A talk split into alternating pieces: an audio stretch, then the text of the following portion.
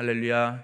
이 새벽에 나오신 성도님 마음 가운데, 사랑하는 성도님들 마음 마음 가운데 주님께서 주시는 평화와 기쁨이 늘 가득 차고 넘치시길 주님의 이름으로 간절히 축복합니다.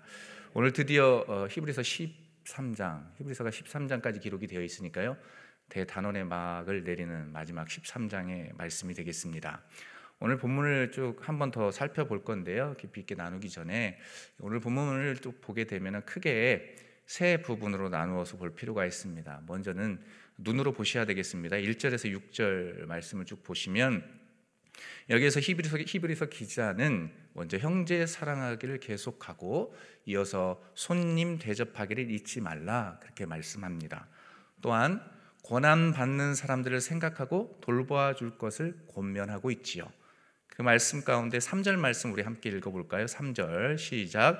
너희도 함께 갇힌 것 같이 갇힌 자를 생각하고 너희도 몸을 가졌은즉 학대받는 자를 생각하라.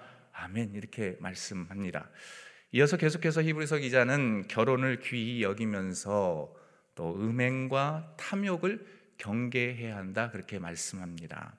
한 걸음 더 나아가 주님과 동행하는 자로서 용기와 확신을 가져라. 힘들고 어려운 시대적 상황이었지만 그 시대가 녹록한 상황이 아니었으니까요, 그 가운데서도 용기와 확신을 가져야 된다라고 권면하고 있습니다. 그 내용이 오 절 중반절에서부터 육 절까지의 내용인데요, 함께 읽어볼까요? 그가 거기서부터 읽겠습니다. 그가 친히, 시작. 그가 친히 말씀하시기를 내가 결코 너희를 버리지 아니하고 너희를 떠나지 아니하리라 하셨느니라. 그러므로 우리가 담대히 말하되 주는 나를 돕는 이시니 내가 무서워하지 아니하겠노라. 사람이 내게 어찌하리요 하노라. 아멘. 이러한 내용들로 해서 일 절에서 육 절 말씀이 기록이 되어 있어요. 주 내용이 이러한 내용들로 기록이 되어 있고요.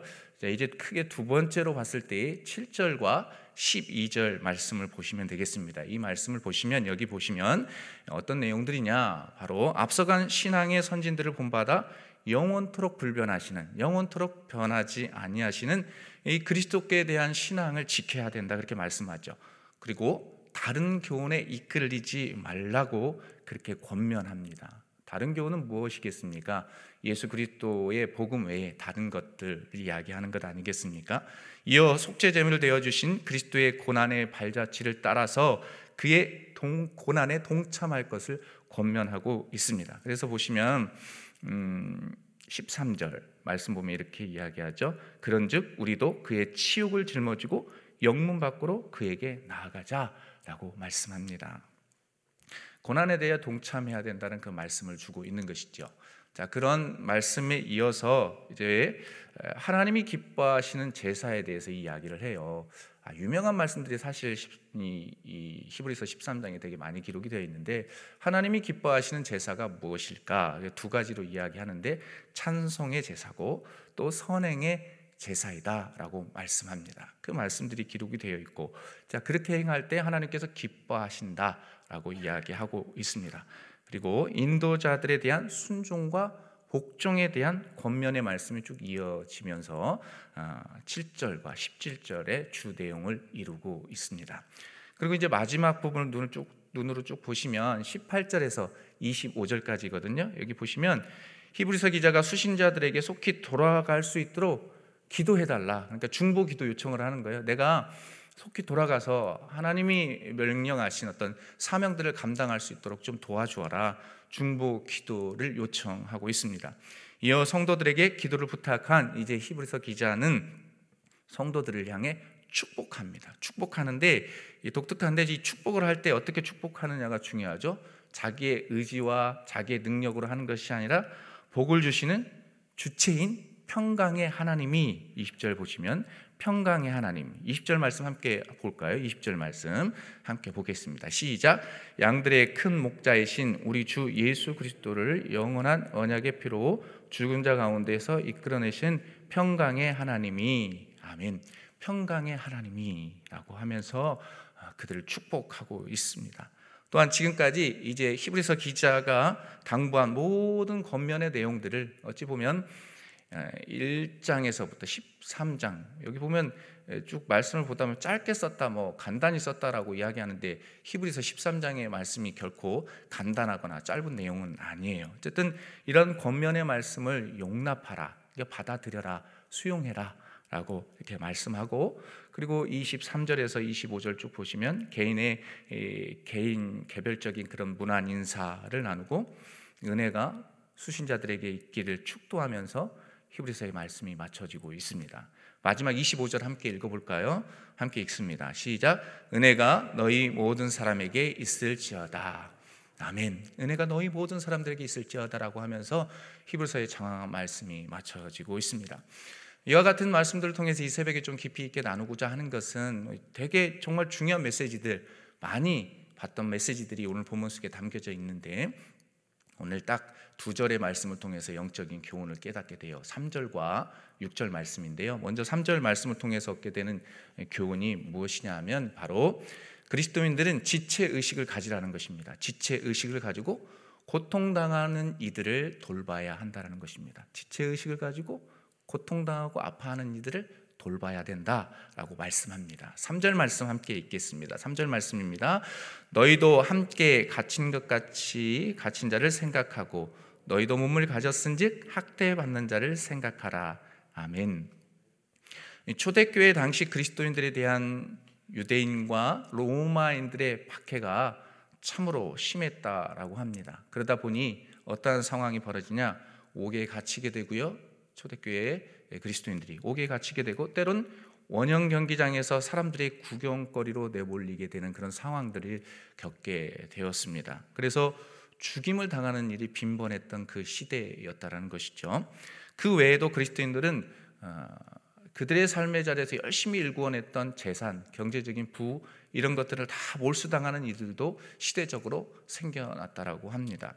이러한 시대적 상황 가운데 고통당하는 이들이 있었던 반면에 평안함과 안락함 가운데 살아갔던 그리스도인들도 있었다는 것이죠. 그래서 이 히브리서 기자가 오늘 이 삼 절을 통해서 주고자 하는 것은 바로 그것입니다. 평안함과 안락함 가운데 살아가는 이들이 고통받는 이들을 향해 어떻게 살아가야 하는 것일까? 그냥 편안하니까, 하나님께서 나에게 은혜 주셨으니까 나만 잘 먹고 편안하게 살아야 되는 것인가? 아니면 도대체 어떻게 해야 하는 것인가 라는 것들을 가르쳐주기 위해서 삼 절의 말씀을 주고 있습니다.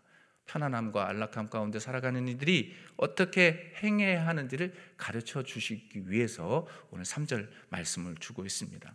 그렇다면 핍박을 모면한, 모면한 이들이 도대체 구체적으로 어떻게 삶들을 살아내야 할까요?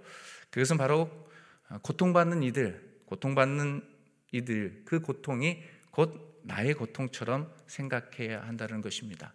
나의 아픔, 나의 고통이라고 생각해야 한다는 것이죠.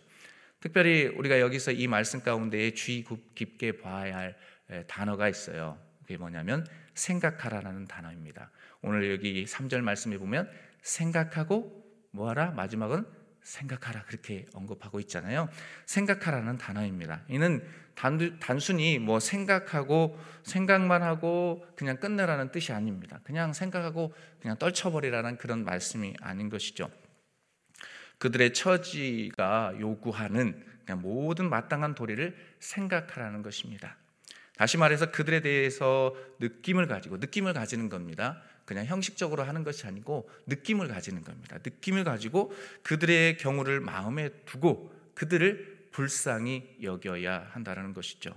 이는 결국 쉽게 이야기하면 무엇이라고 이야기할 수 있냐면 고통받는 이들과 한 지체라는 지체의식을 가지라는 말과 동일합니다. 우리는 그리스도 안에서 한 지체요, 한 형제요, 한 자매입니다. 아멘이십니까? 아멘이시죠? 한 형제요, 한 자매요, 지체이라는 것입니다. 그것들을 잊지 말라는 것이죠. 그렇기 때문에 사도 바울은 고린도 교회 성도들을 향해서 성도란 이 고통받는 형제와 동일하게 고통받는 자라고 정의했습니다. 그래서 이 지체의식에 대해서 강하게 중점적으로 다루었던 모습들을 알 수가 있습니다. 대표적인 예로 좀 본다면 그 내용이 어디에 기록이 되어 있느냐면 고린도전서 십이 장 이십육 절과 이십칠 절에 이렇게 기록이 되어 있습니다. 함께 읽도록 하겠습니다. 만일 한 지체가 고통을 받으면 모든 지체가 함께 고통을 받고 한 지체가 영광을 얻으면 모든 지체가 함께 즐거워하느니라. 너희는 그리스도의 몸이요 지체의 각 부분이라. 아멘. 은혜롭지요? 너희는 그리스도의 몸이요 지체의 각 부분이라. 그렇게 명백하게 말씀합니다. 그렇습니다. 우리 그리스도인들은 이러한 지체의식을 가지고 살아가야 합니다. 그것을 생각하고 생각하며 살아가야 합니다. 그래서 자신이 동일한 고통을 당하는 것 같이 고통스러워하고 아파하고 신음하는 이들을 돌보고 그들을 위해서 강구해야 하는 것이죠. 그래서 사실은 제가 중보 기도할 때마다 제일 늘 생각하는 것이 있는데, 이 일이 나의 일처럼 느껴지느냐입니다. 내 일처럼, 성도님의 아픔이 내 일처럼 느껴지느냐라는 질문들을 많이 해봐요.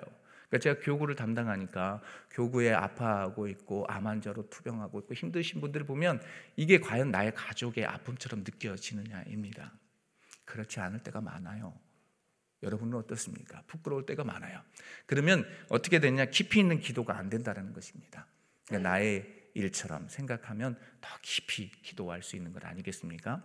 오늘 주님께서 이 시대를 살아가는 우리들에게 원하는 것이 바로 그것입니다. 더 깊이 있게 나의 가족처럼, 이웃의 아픔, 사랑하는 성도님들, 셀원들의 아픔이 나의 가족처럼, 나의 일처럼 여기는 그런 지체의식을 가지고 간절히 기도하기를 원하신다는 것입니다.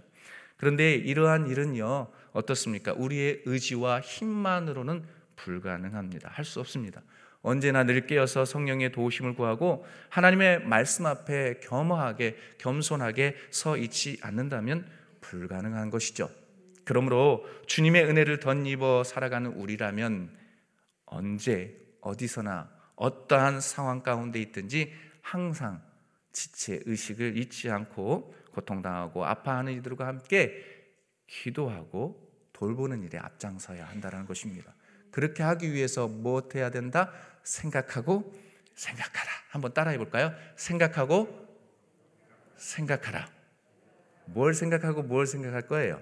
여러분이 고통당했었던 그 시절 다시 이야기하면, 이 말씀을 또 이 첫 번째 대질의 결론을 이야기하면서 다시 이야기한다면, 여러분이 예수님을 믿지 않고 살아가고 방황하고 어, 힘들어했던 그 시대적 상황을 살펴봐라. 나도 쉽게 얘기하면 개구리적 올챙이 시절이 있었다. 개구리 올챙이 시절이 있었다. 어렸던 그 시절이 있었다. 신앙으로. 그것들을 생각하고 생각하면서 돌보고 또 돌봐야 된다는 것입니다. 그것을 우리 주님께서 원하고 계시고, 이 히브리서 기자가 원하는 또한 그것도 하나님이 주신 마음 가운데 그 메시지를 담겨서 선포하고 있는 것입니다. 비로소 그렇게 할 때에 이 시대를 살아가는 우리들의 이 행위적 모습을 두고 보시고, 하나님께서 보시고 또 삶의 모습을 통해서 우리 모든 예배, 삶의 예배를 기쁘게 받으실 줄 믿습니다. 그렇게 로마서 십이 장 십오 절 말씀 함께 읽어볼까요? 로마서 십이 장 십오 절 말씀인데요, 제가 읽어드릴게요. 함께 제가 읽습니다. 즐거워하는 자들과 함께 즐거워하고 우는 자들과 함께 울라. 함께 따라해볼까요? 즐거워하는 자들과 함께 즐거워하고 우는 자들과 함께 울라. 아멘. 그것을 원하십니다. 이 시대 가운데, 그리고 앞으로의 하나님의 나라를 가는 그 여정 가운데 우리가 잊지 말 것은 바로 이것입니다.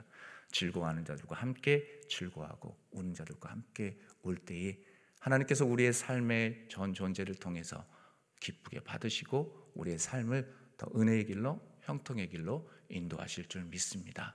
그런 삶들을 살아내시는 멋진 그리스도인들 되시길 주님의 이름으로 간절히 축복합니다. 두 번째로 얻어지는 메시지, 육 절 말씀을 통해서 얻게 되는 교훈입니다. 바로 주는 언제나 우리를 돕는 이심을 굳게 믿으라는 것이죠. 굳게 믿으라. 함께 따라 해볼까요? 주는 언제나 우리를 돕는 자이시다. 아멘. 네, 그것을 굳게 믿으라는 것이죠. 육 절 말씀을 표준 세 번역으로 봉독합니다. 함께 읽어볼까요? 시작. 그래서 우리는 담대하게 이렇게 말합니다. 주께서 나를 도우시는 분이시니 내게 두려움이 없다. 누가 감히 내게 손을 대랴. 아멘. 이 말씀은 어디서 많이 본 것 같지 않습니까? 시편 백십팔 편 육 절에 있는 말씀을 오늘 히브리서 기자가 인용하고 있습니다. 시편 백십팔 편 육 절 보면 이렇게 증가합니다. 시작. 여호와는 내 편이시라 내가 두려워하지 아니하리니 사람이 내게 어찌할까. 아멘. 그죠? 내용이 비슷하지요. 이 시편의 말씀을 보면 표제어는 없어요. 그러니까 이 시편 백십팔 편의 말씀을 보면 누가 썼는지는 정확히 알 수 없지만 많은 학자들이 문체상, 내용상 보면 다윗이 썼을 것이다 라고 봅니다. 그렇다면 다윗이 이러한 신앙의 고백을 할 수 있었던 연유 까닭이 무엇일까라는 질문을 하지 않을 수 없지요. 바로 그것은 하나님께서 그와 함께 하신다는 것을 늘 확신했기 때문입니다. 우리가 잘 아시는 것처럼 늘 다윗을 닮아가려고 하지만 그 다윗의 삶이 그리 녹록하지 않았던 것을 분명히 아시잖아요. 그렇죠? 힘든 여정이었잖아요. 뭐 아들에게 쫓겨 다녀야 되고 생명의 위협을 받아야 될 그런 상황까지 몰렸으니 참으로 참담하고 어려운 상황 아니겠습니까? 또 그리고 정적으로부터 생명의 위협들을 받아야 할 때도 되게 많았습니다. 광야의 여정 외롭고도 외로운 시간이었습니다. 그런데 그가 모든 것들을 이겨낼 수 있었던 것은 그 하나님을 붙잡았기 때문입니다. 과거의 어린 시절부터 그 어린 그 목동의 시절, 소년 목동의 시절부터 함께 하셨던 그 하나님, 온 천지 만물 창조하셨던 그 하나님의 은혜를 믿고 늘 고백하며 살아갔던 사람이 누구냐 하면 바로 다윗이었습니다. 그랬기 때문에 그가 어떠한 상황 가운데 있든지 위기 가운데 있든지 고통 가운데 있든지 철저하게 세상적으로 가지 아니하고 오직 예수, 오직 하나님, 오직 여호와 하나님만을 붙들었던 것을 알 수 있습니다. 그렇기 때문에 이런 고백을 할 수 있는 것이죠. 사랑하는 새벽의 성도 여러분, 우리 그리스, 우리 그리스도인들은 세상을 살아가다 보면 정말로 여러 위협 앞에 맞닥뜨릴 때가 있습니다. 고통스러울 때가 있죠. 복음을 전하면서 핍박받을 때가 있습니다. 복음을 전하다가 사랑하는 남편에게 구타를 당할 때도 있어요. 그리고 집을 나가라 험한 말을 들을 때도 있을 것입니다. 그 외에도 평범한 삶을 살아가다가 여러 위기적 상황을 경험할 때가 있을 것입니다. 그때에 우리가 할 수 있는 것은 무엇입니까? 피하고 도망치는 것이 아니라 그 상황을 인정하고 받아들이는 겁니다. 그리고 할 수 있는 것, 오직 하나님 앞에 엎드리는 것입니다. 사람과 위기적 상황 앞에 그것을 바라보고 두려워하는 것이 아니라 오직 주님, 오직 예수, 오직 하나님만을 바라보고 나아가야 하는 것이죠. 왜냐하면 위기적 상황 가운데 하나님께서 우리를 외면하지 않으십니다. 물론 위기적 상황 가운데 그러면 하나님이 그때만 함께 하느냐? 아니죠. 평안할 때에도 함께 하십니다. 근데 위기적 상황 가운데 하나님의 임재하심들을 더 크게 경험하는 게 우리 아닙니까? 그렇기 때문에 위기적 상황 가운데서 하나님은 결코 내버려 두지 않으신다. 왜요? 피할 길을 예비하시는 분이시기 때문입니다.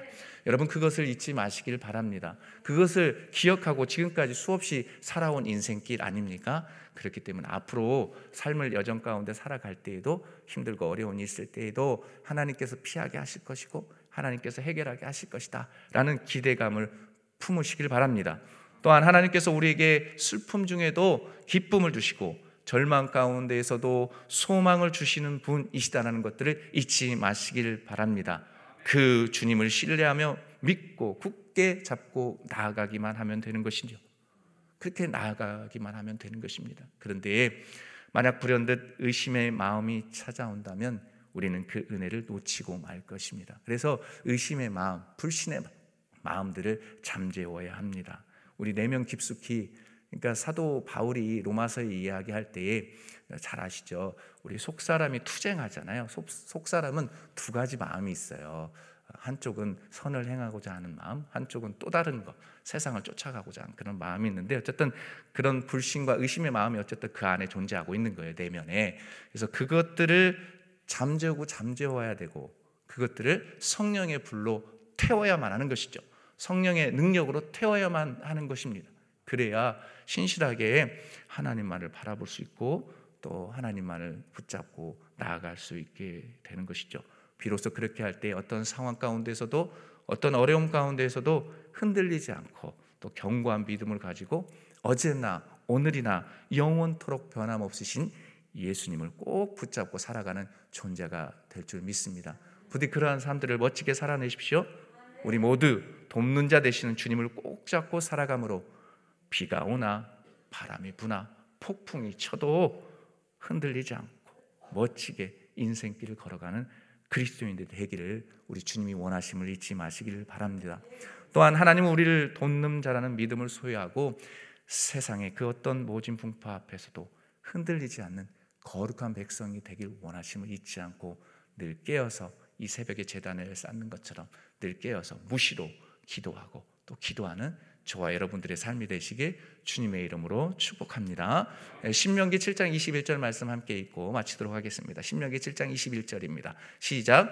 너는 그들을 두려워하지 말라. 너희 하나님 여호와 곧 크고 두려운 하나님이 너희 중에 계심이니라. 아멘. 너희의 하나님 여호와 곧 뭐라고요?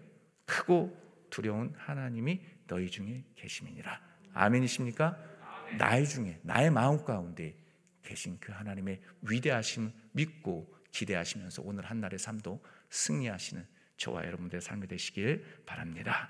이 시간 함께 기도하도록 하겠습니다. 이 시간 기도할 때에 오늘 주신 말씀을 품고 뭐 두서없이 나눴지만 오늘 말씀 가운데 한 가지만 붙잡으시길 바랍니다. 하나님, 우리의 삶 속에서 지체의식을 가지고 고통당하는 이들을 돌보게 해주십시오. 하나님, 그리고 주는 언제나 우리를 돕는 자이심을 굳게 믿고 나아가게 하여 주옵소서. 또 기도할 때에 오늘 담임 목사님께서 귀국하시는 날입니다. 안전하게 귀국하실 수 있도록 일정 마치고 귀국하실 수 있도록 기도해 주시고, 또 주일에 있을 국민대회 그리고 대학 수학능력시험이 다음 주 십칠 일인 건 아시죠? 목요일인데요. 하나님, 수험생들과 학부모들 마음 가운데 평안함 주십시오. 평안함 주시라고, 또 가정과 나라를 위해서 이 시간 주여 한번 외치고 기도합니다. 주여! 하나님 아버지, 은혜를 감사합니다. 이 새벽에 귀한 말씀을 통해서 다시금 우리의 내면을 하나님 말씀을 통해 조명케 하신 하나님 감사합니다.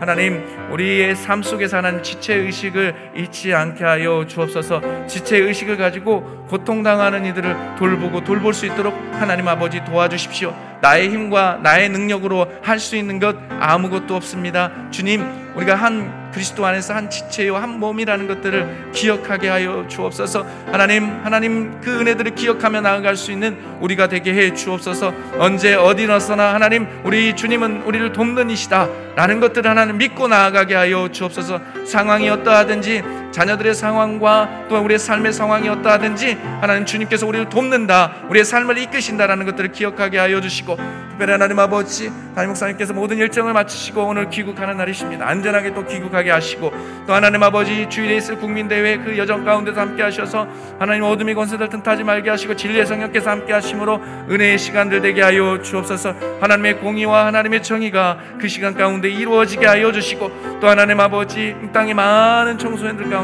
특별히 고삼 수험생들, 하나님 학부모들이 있습니다. 다음 주 목요일 십칠 일 대학 수학능력 시험이 있습니다. 담대하게 하여 주옵소서. 그동안 애써왔던 것들 마음껏 하나님 실력을 발휘하게 하시고, 건강을 지켜주시고, 하나님 부모님들 스트레스 받지 않게 하시고, 평안한 가운데 모든 것들이 잘 이루어지게 하여 주옵소서. 이 나라 이 땅에 많은 가정이 있고, 하나님 이 나라의 하나님 어둠의 세력들을 하나님 물리쳐 주시고, 하나님 가정이 하나님 말씀 가운데 든든히 서가게 하시고, 또 하나님 이 나라가 하나님 말씀 가운데 하나님 세워짐으로 말미암아 하나님이 원하시는 거룩한 하나님의 나라로 하나님 그리스도의 계절이 이 땅 가운데 충만히 충만히 임하게 하여 주옵소서. 주님, 그런 은혜들을 기대합니다. 주님, 함께하여 주옵소서. 오 존귀하신 하나님 아버지, 은혜를 감사합니다. 하나님, 히브리서 십이, 십삼 장의 말씀을 통해서 하나님 우리의 삶을 점검케 하시니 참으로 감사합니다. 하나님, 내 이웃의 아픔이, 내 세론의 아픔이 나의 아픔이 되게 해 주옵소서. 그렇게 하기 위해서는 우리가 의식하고 또 생각하고 또 생각해야 할 것이 있는데, 바로 한 지체요 한 몸이라는 것입니다. 그리스도 안에서 한 형제요 한 자매인 것을 잊지 않고 살아가게 하여 주옵소서. 그리고 삶의 자리에서 어떤 위기와 어떤 고난과 아픔이 있을지라도 담대하게 하여 주옵소서. 그 아픔과 위기 앞에 그 상황을 인정하게 하시고, 오직 주님, 오직 하나님만을 바라보고 굳게 잡고 나아갈 때에 하나님께서 일하시는 그 현장을 목도하게 하여 주옵소서. 오늘의 한날도 하나님 그런 은혜들을 기대하며 살아가오니 우리의 삶을 이끌어주시고 또 인도해 주실 것을 믿고 감사하며 예수 그리스도의 이름으로 기도하옵나이다. 아멘. 주여, 주여, 주여. 하나님 아버지, 이 새벽에 주여 주여 부르짖으며 하나님 앞에 나아갑니다. 사랑하는 성도님들의 외침과 하나님 그 기도 제목들이 하나도 땅에 떨어지지 아니하게 하시고, 하나님 경제적으로 여러가지 많이 힘들어하는 성도님들 계십니다. 자영업자들 가운데 하나님 앞길을 열어주시고 하나님 경기가 풀려갈 수 있도록 도와주시고, 하나님 아버지 하루속히 하나님 코로나십구도 종식이 되어서 마스크를 벗고 일상을 살아갈 수 있도록 주님 도와주시고, 하나님 어둠의 세력들이 이 나라 가운데 하나님 틈타지 말게 하여 주옵소서. 오직 하나님의 나라가 하나님의 뜻이 이 땅 가운데 이루어지게 하여 주옵소서. 그런 은혜들을 품고 하나님 기도하오니 주여 성령이여 역사하시고 성령이 우리의 삶을 이끌어가 주옵소서.